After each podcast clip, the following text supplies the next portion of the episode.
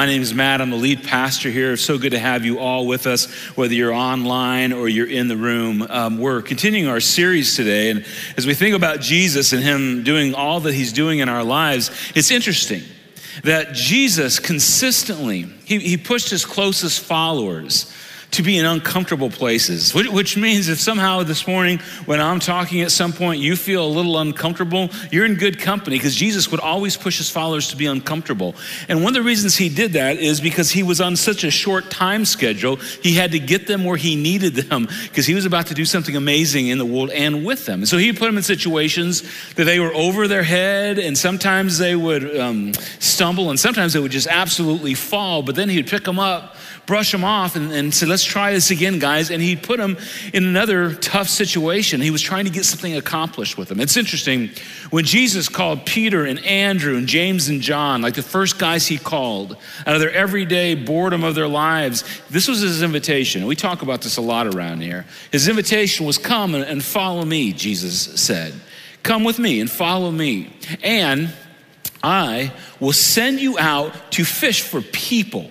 Um, now, maybe in your version you have in your hands or at home, um, it says, be a fisher of men. But basically, we're going to go and we're going to do something in the world and bring people to the kingdom of God. And it's weird because the people that he called, the men that he called, were mostly fishermen.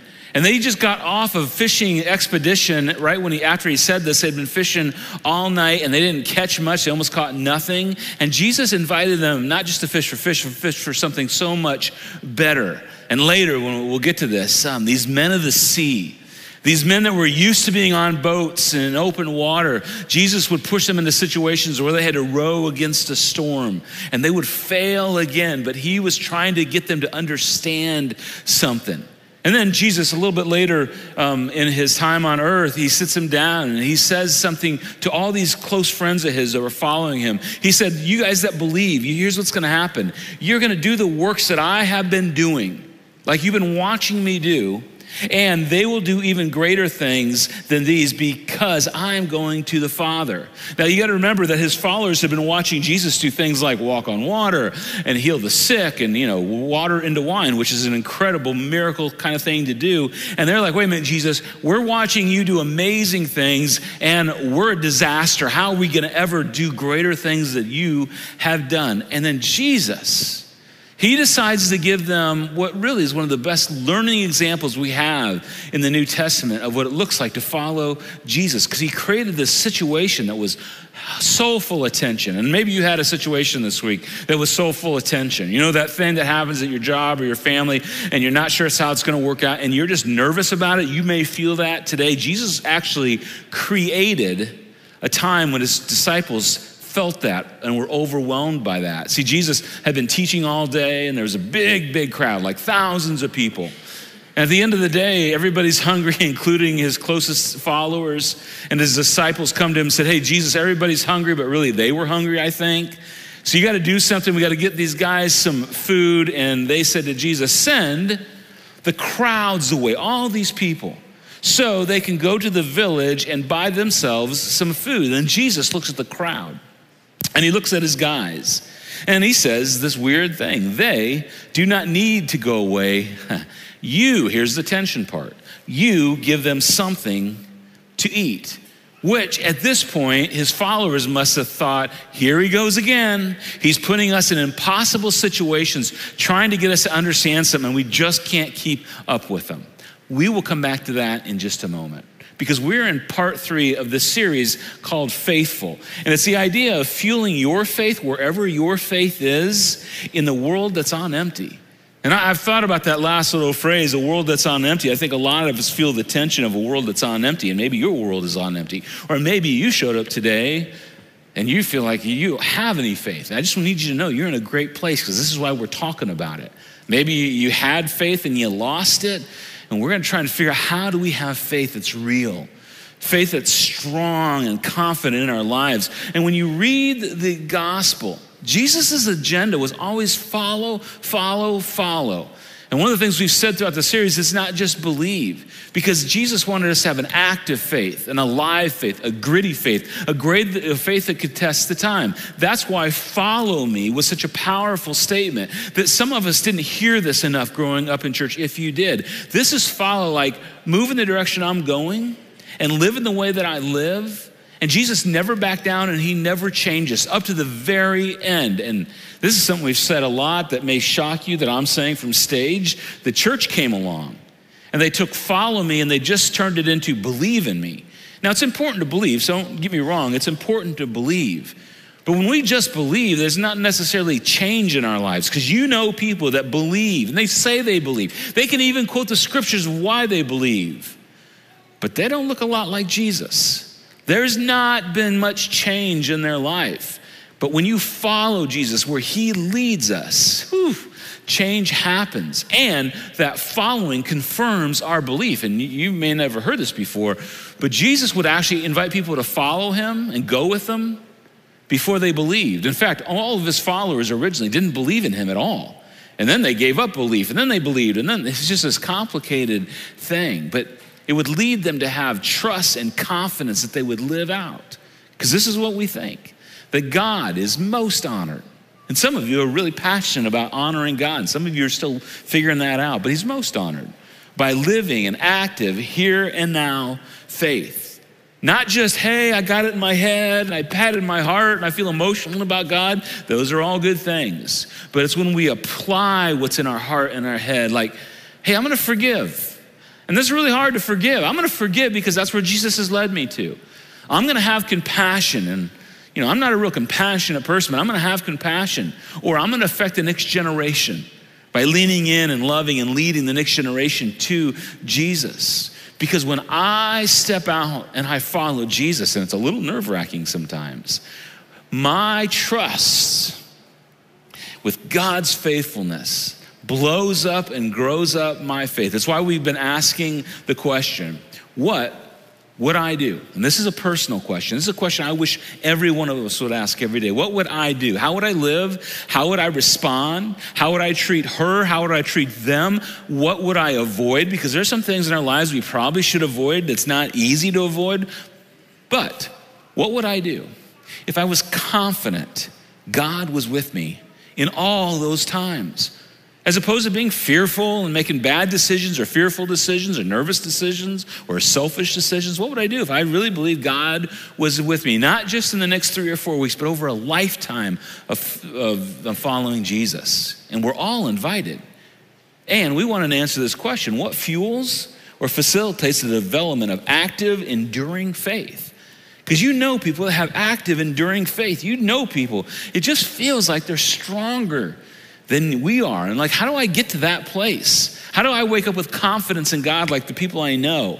And in this series, we're talking about five things that blows up and grows up our faith. And last week we started with the first one. We call these often the five faith catalysts. We jumped into the first one last week, and it's this idea of practical teaching grows and blows up our faith. And many of you would say this because we hear this all the time. People will say, well, you know, I came and I listened, and not just to me, but to other people in other environments. But I listened, and there was this moment that I had an aha moment. I mean, I'd heard this all my whole life, and I believed, and I attended church. And then I heard practical teaching that made sense, or I went to camp as a high school student, or was it a college campus crusade environment. And when I heard it, it's like the light bulb went on. And not only did I understand it for the first time, I started doing it and applying it to my life.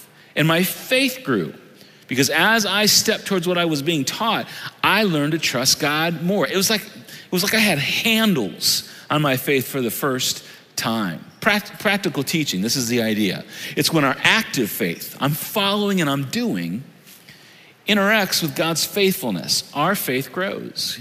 Because as I step out and I trust God, because let's be honest, there's some things that Scripture teaches us, that Jesus teaches us, that are uncomfortable. But when I do them, I find God in the middle of it, and I find that God is faithful to what He says. And we do those things sometimes with no guarantee of how it's going to turn out, right? That's where the trust part is. Like, just take the idea of forgiveness, which is really hard for some of us. I'm going to. I'm to forgive, but I don't know what the outcome of me forgiving my dad is, or my mom, or my friend, or my ex. But I'm to do it because Jesus called me to do it. And it's like that faith muscle gets exercised and it gets stronger.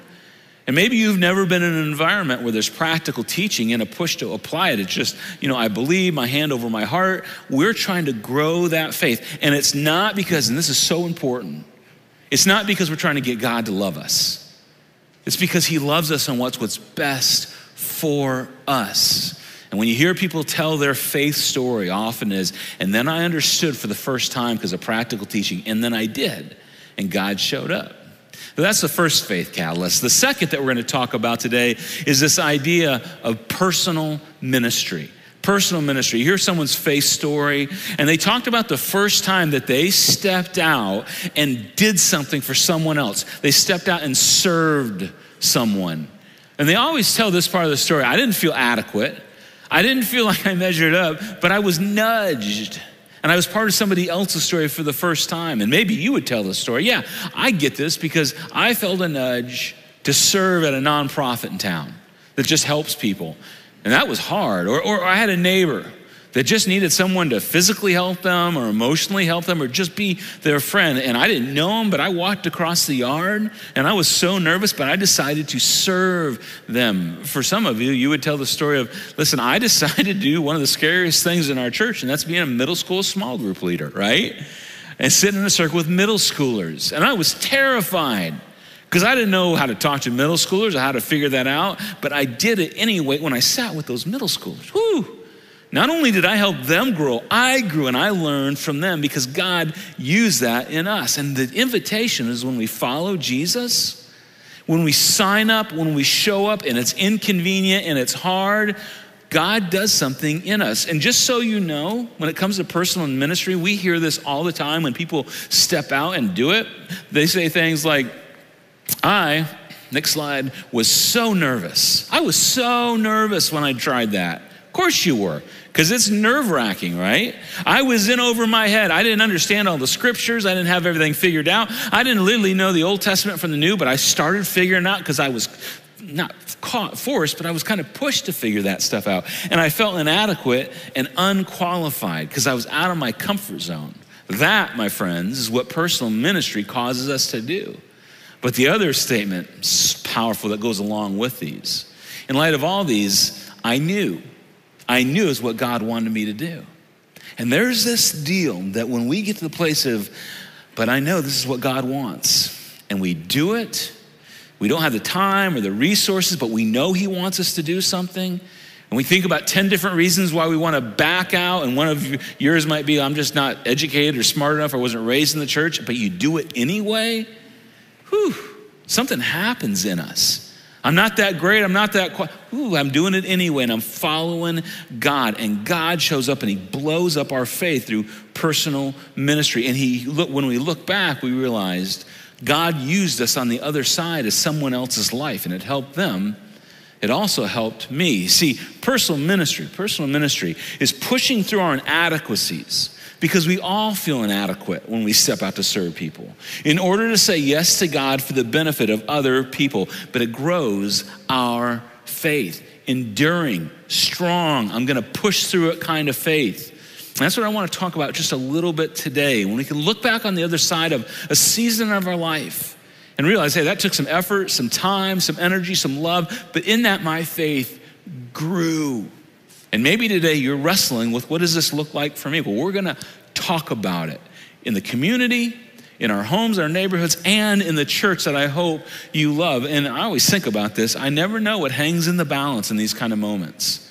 What hangs in the balance for me and what hangs in the balance for other people. But before we get into what Jesus said about all this, I wanted to bring a person uh, a person in our church that does this so well, and she represents about 450 people that do this so well in our church, and that's Miriam Owens. So Miriam, uh, come on out. I'd love for you to join me. You need to know that Miriam has been serving for a couple of years now, I think, um, and it's good to have you with us. Thank you. Glad to be here. Yeah, good to have you here. So, so Miriam, I ask you to be here because you're one of our rock star volunteers, along with a ton of rock Star volunteers, right? Yeah. Um, and so tell everybody what you do in your personal ministry at Lifehouse. So I'm in Upstreet. It's a kids environment, uh, catering to kindergarten through fifth grade students. So what we do in there is we have scripts uh, that we deliver a message similar to what Matt does. I'm a host, and I deliver that message on a stage for those those children. Gotcha. Um, what's been a benefit for you when it comes to that?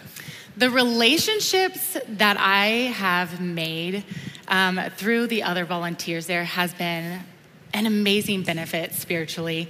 Um, connecting with others who want to also grow in faith, but teach these, uh, these children more about God and watching them get excited about God has been the biggest benefit, I that, think, faith wise. That's really good. Hey, side note, what's the funnest thing about that age group, that elementary age group with all that energy and craziness back It there? It is the energy. That's the most exciting part about it. That's, that is exactly the takeaway of the day. When those kids are excited and taking the Lord's story home with them and sharing that with their friends and their family, that's that's really the best part. That's really cool. And I'm sure you can match the energy step for step, right? I try. Okay, good, good, good. A little bit of coffee gets us, gets us going. Ain't that the truth? That's great.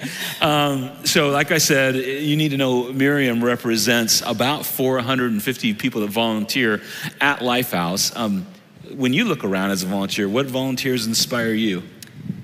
There are many. I mean, just from a simple hello from the parking lot greeters is, is something that really triggers my, my mood for the day. But, you know, from guest services and the kids' environment and um, many, many, many uh, others, I just have one particular person that stands out to me, um, someone that actually asked me to be a volunteer, that's Megan Dickey. She really breathes the Lord's love and, and breathes that into others. And I think that she's been a really big light and a mentorship for me in the growth of my faith. So I'm That's very thankful so for her That's and her so ministry. Good. Yeah, Megan was a rock star volunteer. Then she was in charge of Upstreet. Now she runs our whole kids ministry. I mean, it, she is an incredible volunteer and leader, that's for sure. Um, so we're talking about this idea that when, when, personal ministry comes along, the feeling of inadequacy. Um, have you ran into that in, in the, the, world around here? Absolutely. I think that if anybody hasn't had a chance to volunteer, being asked to volunteer can be a little bit intimidating. And um, when I was asked to volunteer, I thought, Lord, do I have the Bible IQ to give hmm. a proper message to these these children and, and i really strive and, and want to be able to do that but do i have it and no i don't think i did at the time i, I really think no and um, but the, the greatest part about doing it anyway is the growth um, that i've had alongside of these children. So I am also growing in my faith and in the word of the Lord and, and within these stories that we're sharing every single Sunday. That's so good. I want to I want to make sure everybody heard that in the place and online. I said, Miriam, you, were you equipped for what you did? And she said, No, no. Isn't that great? She's honest about it. Did you know enough scripture? No, but it, it's growing your faith. Is I appreciate that just that honesty with that. So because sometimes in church, where maybe where you grew up, where I certainly grew up, you weren't supposed to say stuff like that. But it's how we get God to help us. So yeah. thanks so much for that. Yeah. Um, any other thoughts of how God has showed up with you and the kids and what's going on with the other adult leaders back there? Uh, yeah, I think that, you know, um, it's funny you say that. I, I, actually was with my, my parents last weekend and we were talking about purpose and serving. And um, my dad said, faith without works is dead. Um, and, and that really, truly, I think, encompasses what a volunteer is and, and what they do. Um, because when you pour into others, God is absolutely going to pour into you. And I have found that in an astounding way. I think that my children have, all three of them are in the Upstreet environment with me, um, and along with many other volunteers and the relationships that I've met along the way, I think that God is pouring into all of us as we serve for Him. That is incredible. Um, on behalf of being the lead pastor, I want to thank you and the other 450 so volunteers, which about 80 or so of them, I think, are high school, middle school students, which is overwhelming. I might be exaggerating that number just a tad, but I'm a pastor. I get to do that, um, which is crazy that that many students are serving, just making this place great, not just for everyone else, but for your own faith too. So thank you so much. You. you guys give Miriam a hand. We'll let her get back to whatever she's getting back to. It's so good, isn't it? Yeah, I hear that and I go, so often we talk about faith for other people, which is certainly part of it. But when I hear that, I think, man, I need to have a personal ministry for my own faith. Which brings us back to Jesus' situation with his followers. Remember, they came to Jesus and they said, Lord, send the crowds away so they can go to the village and buy themselves some food. And Jesus looks at his followers and say, They do not, they do not, next slide, they do not need to go away. You give them something to eat. And Jesus starts to put the tension on his followers. Now, I need to give you some context of what has just happened here. Um, shortly before this interaction, Jesus finds out some terrible news about his good friend, who we think is his cousin also, John the Baptist. You know, if you know anything about John the Baptist, um, he was one of Jesus' inner circle guys, but John was a little crazy and he wasn't afraid to call people out for certain things. And he decides to call um, Herod, not King Herod, but the governor Herod, governor of Israel, out for some really not so good behavior. And Herod gets talked into by his family of literally taking John's head off his shoulders and serving it to a, on a platter to his friends. I mean, you need to read the Bible. There's some incredible stories in there that, I mean, you wouldn't expect to be in the Bible. And so Jesus hears about this good friend, his family member, one of his guys that has just lost his life. And his disciples heard it too. And this doesn't make any sense. And this is why this doesn't make any sense is Jesus was helping all kinds of people. He was healing the sick and providing food and walking on water and literally bringing people back to life. And one of his closest guys, John the Baptist, is in terrible danger. And Jesus does nothing to help. He doesn't step in in that moment. And his followers had to think in that moment, this is kind of important for some of you, that that made no sense. And this might encourage you because maybe you're in a season where God's not making sense to you. It doesn't feel like God is showing up, He's not responding. Well, you need to know Jesus helped so many people, but a guy you would assume He would save and help, He did not help because He had a bigger plan for John and the world. So just so you know, that's where Jesus is in this moment. And Jesus is hurting and he's tired and he's worn out. Matthew, who was there this day after he heard this news, he says, When Jesus heard what had happened about John, he withdrew by boat privately to a solitary place because he's tired. He's weakened. He needs to recoup. And he had such a crowd that would follow him everywhere, literally thousands of people. Um, the only way to escape was either to get on a donkey and walk slowly away, which you can't escape, or get on a boat because there were no escalades to jump in and drive off into the sunsets. But getting on a boat would give you a little reprieve. And Jesus needs to recoup in his humanity. Learning of this, Matthew tells us, the crowds, all these people, they followed him on foot from the towns. And when Jesus landed and saw a large crowd, he had now, he did not want to see a crowd in this moment. But it doesn't say he was angry, he was so upset, he was exhausted, lost his best friend possibly, but he had compassion on the crowds and he healed their sick. And this is where we find Jesus in the story with his disciples. So he begins to teach, teach and heal and do all these amazing things with thousands of people around him on the side of a hill. And back to what we read earlier, as evening approached, after all this teaching and healing and exhaustion, the disciples came to him and said, this is a remote place and it's already getting late. In other words, there's no McDonald's or Wendy's around here. They, we got to send people out to find food. Jesus, send the crowds away so they can go to the villages and buy themselves some food. And in this moment, Jesus turns the tables on his closest followers and he says, You guys, you give them something to eat. And in this moment, Jesus invites his followers and he invites you and I to the thought of, I'm going to let you be part of the solution from here on out. In this impossible situation, where there's thousands of people who are very hungry and tired. There's no way to feed them all. I'm going to invite you guys to be part of feeding them. John writes about this. John, you know, who took care of Jesus' mom after Jesus, you know, went back to heaven. John tells us that this was a test. Jesus was stretching their faith, testing their faith. He was asking them to step into an opportunity to follow and trust Jesus. Andrew, he, he speaks up and he's got a kid's lunch. And Andrew says, Hey, um, Jesus, we have only five loaves of bread and two fish. In other words, Jesus, I have gone and I found some seven year old's lunchbox. And I asked him if I could borrow it. I didn't steal it from him, Jesus. I said, Can I borrow your lunch? Jesus needs your lunchbox. And he gave it to me, and there was some fish and a few loaves of bread, and that was in the lunchbox. And Jesus, he smiles when he sees what's in Andrew's hands, and he says, Andrew, bring them here to me, he said. Just, just bring that here to me. Well, Jesus, why do you want this? There's thousands of people on the side of this hill, and you want a few fish and a few pieces of bread. You want this kid's lunchbox. And here, my friends, is where we come into the story. If you're a follower of Jesus or you're thinking about following Jesus, you're investigating it, here we stand with our lunchbox. And some of you have what you would say is a smaller lunchbox than other people. You don't have as much resources and as much knowledge, much skill as other people, and you would just admit that, but you still have a lunchbox that God has given you. Others of you would say, Yeah, I have more resources and time, and my lunchbox is a little bit bigger, but I have a lunchbox because we all have different resources.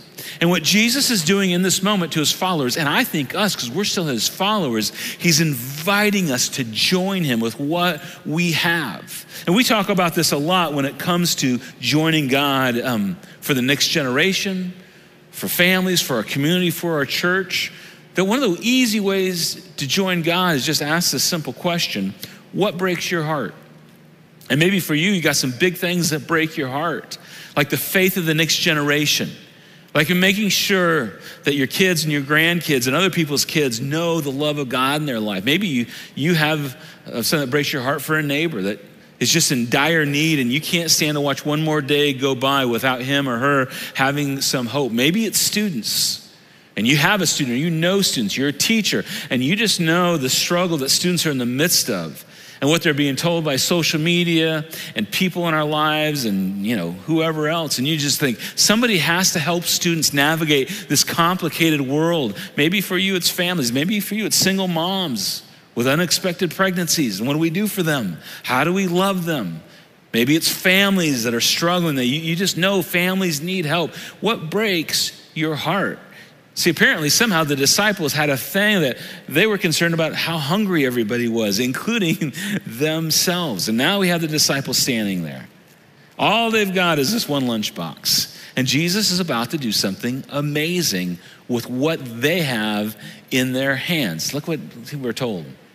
As he directed the people to sit down on the grass, like everybody sit down, Jesus would say, I'm about to do something with these guys for you. Taking the five loaves and the two fish and looking up to heaven, he gave thanks and he broke the loaves. Just really quick, anytime you see Jesus giving thanks to his heavenly Father, I, I just think this is what he's doing. Because he does this in other places in the scripture, like in front of Lazarus' tomb. Like, Heavenly Father, I know what I'm doing, and you know what I'm doing, and I know what you're doing because we're one. But I'm talking out loud to you so everybody else knows we're one. He gave thanks. Then then he gave them to the disciples, all the pieces of fish and bread. He opens up the lunchbox. I just would love to have been there when he opened up the lunchbox and he smiled at how little was in the lunchbox. And he took from the disciples what they had. In other words, he took what they could give him and he decides to do something bigger with it.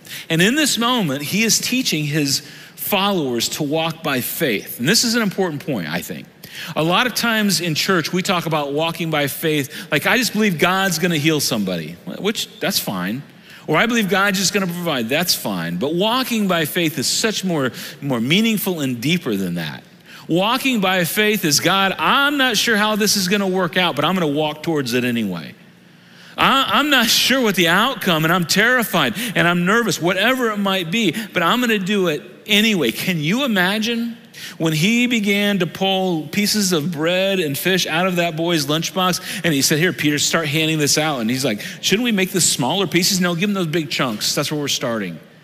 Like Peter and the other guys had to be thinking, we're going to look like idiots here in about 30 seconds when we give our food away to seven people. We're going to look like morons, but I'm going to give it anyway. Then he gave them to the disciples, the fish and the bread and the disciples gave them to the people. In this moment, their faith was being activated.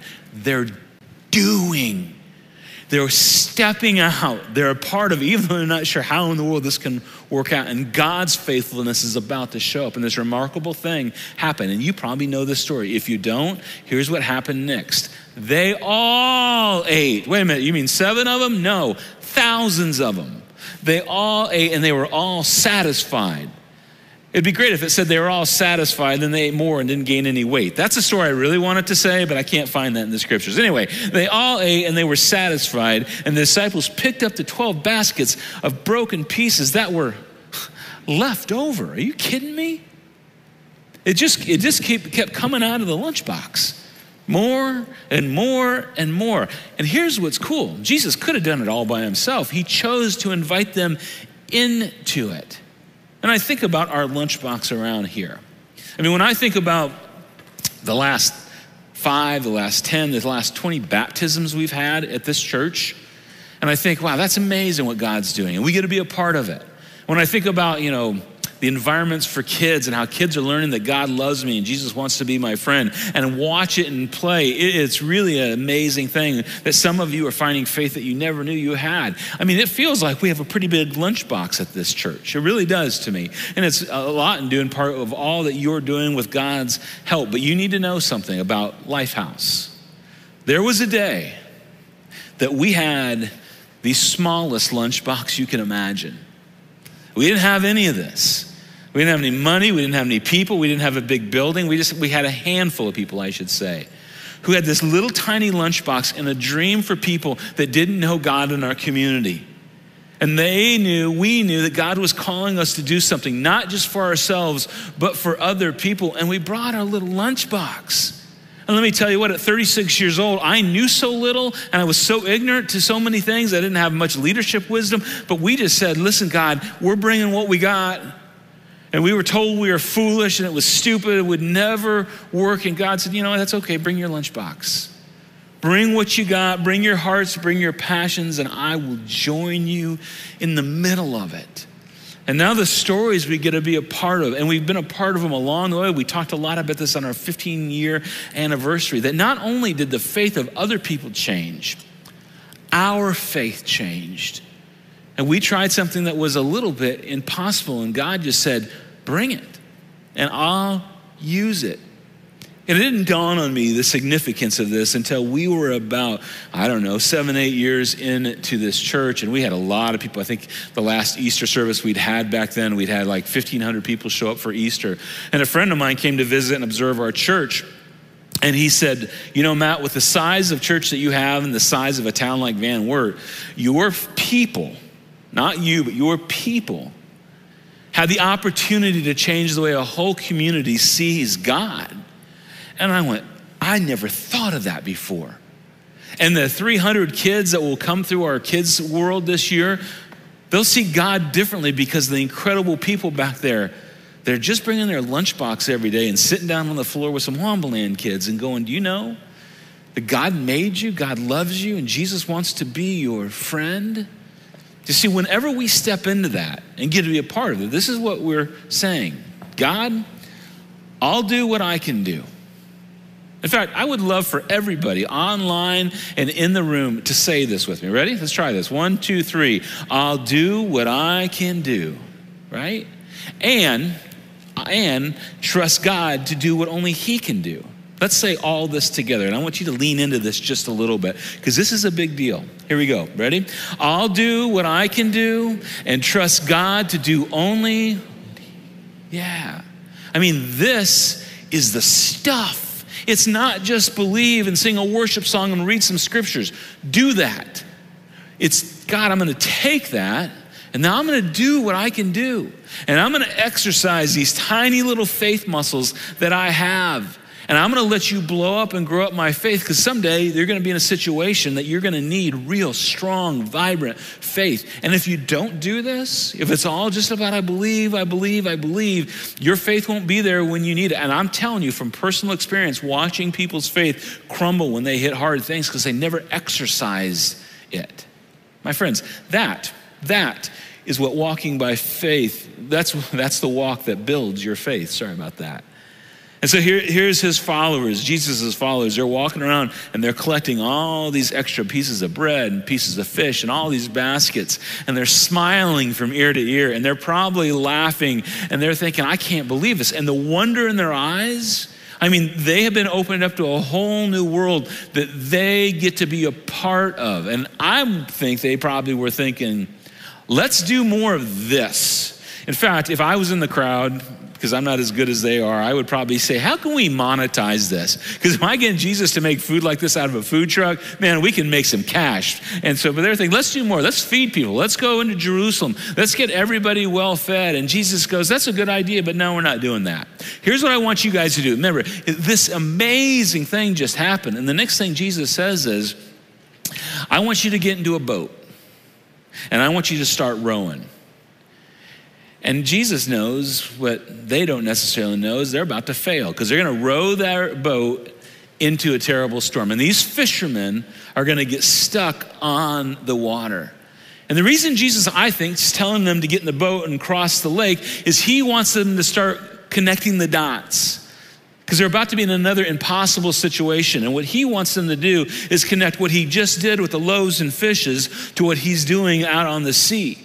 That if I can trust Jesus here, I can trust Jesus anywhere. Because he's going to need them in the future to trust them, him with all of their heart. Because he's going to hand the whole thing off to him. So after this happens, and then Jesus goes to the cross and he dies on the cross for the forgiveness of our sins and their sins, and then he rises from the dead, which was the ultimate trust builder in Jesus' life. He gathers these same guys on the side of the hill and he's about to return to his Father in heaven. And Jesus looks at him and he says, Guys, I want you to go and make disciples of all nations. To which these guys, remember, these are just normal or below normal guys. I mean, their success in regular life wasn't over the top, you know, off the chart strong. They're just normal guys getting by. And Jesus called them for three years. Guys, I want you to go all over the world. But Jesus, we, have probably never been 50 miles away from our hometown. I know. I want you to go all over the world and make disciples of all nations.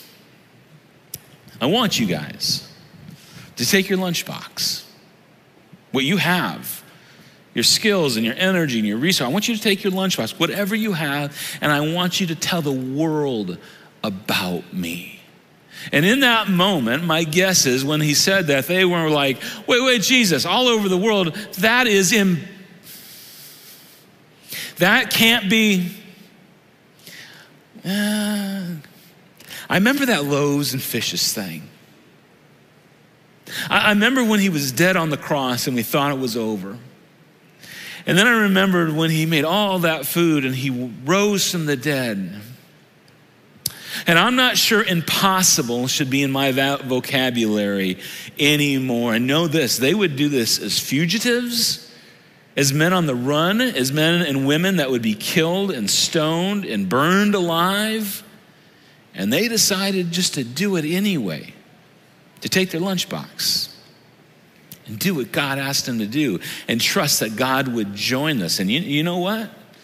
2,000 years later, all over the world, we're talking about these guys and these men and these women who are followers of Jesus that felt this nudge to do. And it changed the world. And you know who we're not talking about? All the people that chose not to do. Isn't that amazing? You see, personal ministry, ministry that's my ministry, personal ministry positions us to experience God's power in our weakness. It just does. It, it, I experience God's power in my weakness because I'm not sure I can do it. I'm not sure I can say the right words. I'm not sure I can, you know, go on the mission trip and serve people in another t- hard part of the world for a week or a month or a year or whatever God's calling you to do or communicate with middle school students. But you know what you don't also know? What hangs in the balance for you and your faith and their faith, someone else's faith. See, personal ministry. Personal ministry um, positions us to experience God's power and our weakness. Next slide. And it positions us to experience God's faithfulness in response to our acts of faith. Lunch, box faith. Let's just be honest, that's all we've got. Some of you may know it as mustard seed faith.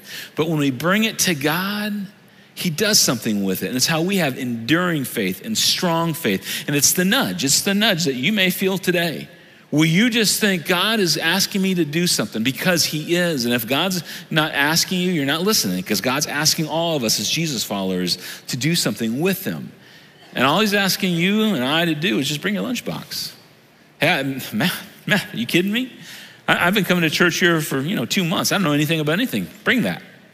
I, I've been in church 50 years. And I've never done anything with it. I've never served anybody. I've never volunteered anything. Bring your lunchbox. That's all God is asking. And let Him supply the rest. It is how the world changed once upon a time. It's how we can change it again. So, with that said, I'm about to do something that's just a little weird and a little strange. So, hang on. Um, in a second, I'm going to invite our guest service team in. And they're going to give you an opportunity to say, I'm interested in doing something for something else in the church that I attend. Now, I know there's some um, new people in the room because I invited some, and I told one person, You come to our church, we won't ask you to do anything, and I'm not asking you to do anything because that would not be true of what I asked you to do. So you can just sit and watch the rest of us process through this. But if you're part of our church or thinking about being our part of our church, I'm about to give you an opportunity to step up to the plate in it. So, guest service team, if you guys want to come, we're going to flip the lights on a little bit, and they're going to hand you a card that looks like this and a pen because cards that look like this without a pen are worthless, aren't they? We don't want anything to be worthless around here. If you're online, there should be a link for you to click that you can join us in this. And as these guys quickly pass all these cards out because we don't have a lot of time, I wanted to give you an opportunity to say, you know what? I could be part of something. I could have some personal ministry at the church that I am a part of. And if you're new to our church, this is one of the best ways to get locked in and be a part. So I'm going to let them hand those out quickly, quickly, quickly. And I want you to take one, whether you're already in a personal ministry or not. This is just good for us all to exercise in this. And as you look at your card, it's simple information um, name and gender and email and cell phone, birthday. We promise we will keep it private, not sell this information to Amazon. I promise you that. Um, same with you online. I'm to let everybody just get a little caught up to me. Um, and then I, want, I would love for you to fill out your serving status. So if you're new at Lifehouse, I mean, if you're really new and you don't want to do any of this, I get it. But if you're new and you just want to say, I'm new, I want to let somebody know I'm here, check that box. That's awesome. That's all you need to do. But for the rest of us that aren't new, you can check, hey, I'm already serving. I'm already check it and check it with some pride. In fact, you can put a star next to it and high five me on the way out, and I will give you a high five and a hug. But maybe you want to consider a little deeper serving at the church that you attend. You can also say, I'm ready to start serving. Like, okay, I, have been thinking about it, and okay, Jesus got me today. I'm in. i I'm serving today. I'm signing up. Or you can just get more information on serving. We'll have some conversations with you. And then on the right, you can check uh, area of interest, whether it's kids or students in the production team that makes all this cool, fun stuff happen. Guest services, they're a blast to hang out with. Or you're just not sure and you're open to doing anything for anybody. We love those kind of people. I, I guarantee you that. And, and we'll help you find a place and we'll walk with you through this. And this would be a really, really good thing for you and I. I would love for you to just do that right now. And online, I'd love for you to do it. And know this I'm just going to keep talking while you guys are working away. Um, I said this earlier. There's no way does this mean God loves you more if you do this. And if you don't do it, God won't love you less if you don't do this. This is not how God works. That's, that's ridiculous. This is our response to wanting our faith to grow and caring about someone else in our world and letting God get in the middle of it all. Because I think we want enduring faith. We want strong faith. We want gritty faith. And it's when you step into those hard situations, it's where you know you go, okay, I got a few fish and a few loaves to offer, and that's it, but I'm doing it anyway. The God seems to show up. And this is where God nudges us to do something with us. Bring your lunchbox, guys. Fill out that box. Find a place to do that. Um, as we wrap this up, I, I, want to tell you about one more thing and connect the dots for us. And it, it's this thing that happened a week ago Saturday. Um, if you're still filling out your cards, you just keep doing it. That's really important. This is um, called Baby D. It's baby dedication, and we do it a little different. There was like 100 people in the room, and each table represents some young, well, some parents with little kids. And some of the tables represent single parents. Some of the tables represent grandparents that are raising their grandkids, but they all showed up so they could have a plan of how they're going to raise these kids to follow Jesus, to have values and habits as a family, so they can walk their kids towards Jesus. And I watched this happen in this room. And it was just such a privilege to go, these are people that are trying to follow Jesus with their entire families, whether you're a single mom, a grandparent, or you got mom and dad together, you know, working in unity. And then I thought, we get to come alongside them and cheer them on. We get along, to come alongside these families, these kids, and these single parents and help and change the faith of the next generation, the generation after that. And I want to give my life to a lot of things. I'm not sure there's anything more important than giving my life to that.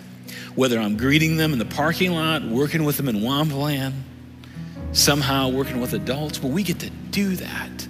And I want to invite you to take a big step in doing for your faith because it will blow up and grow up your faith. But I'd love for you also to consider who else you're doing it for.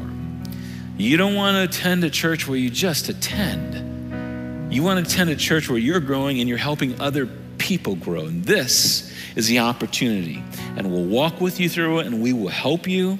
So if you fill out that card, you can drop it in on the buckets on the way out the doors. I would really encourage you to do that. Now, listen, we're going to sing this last song.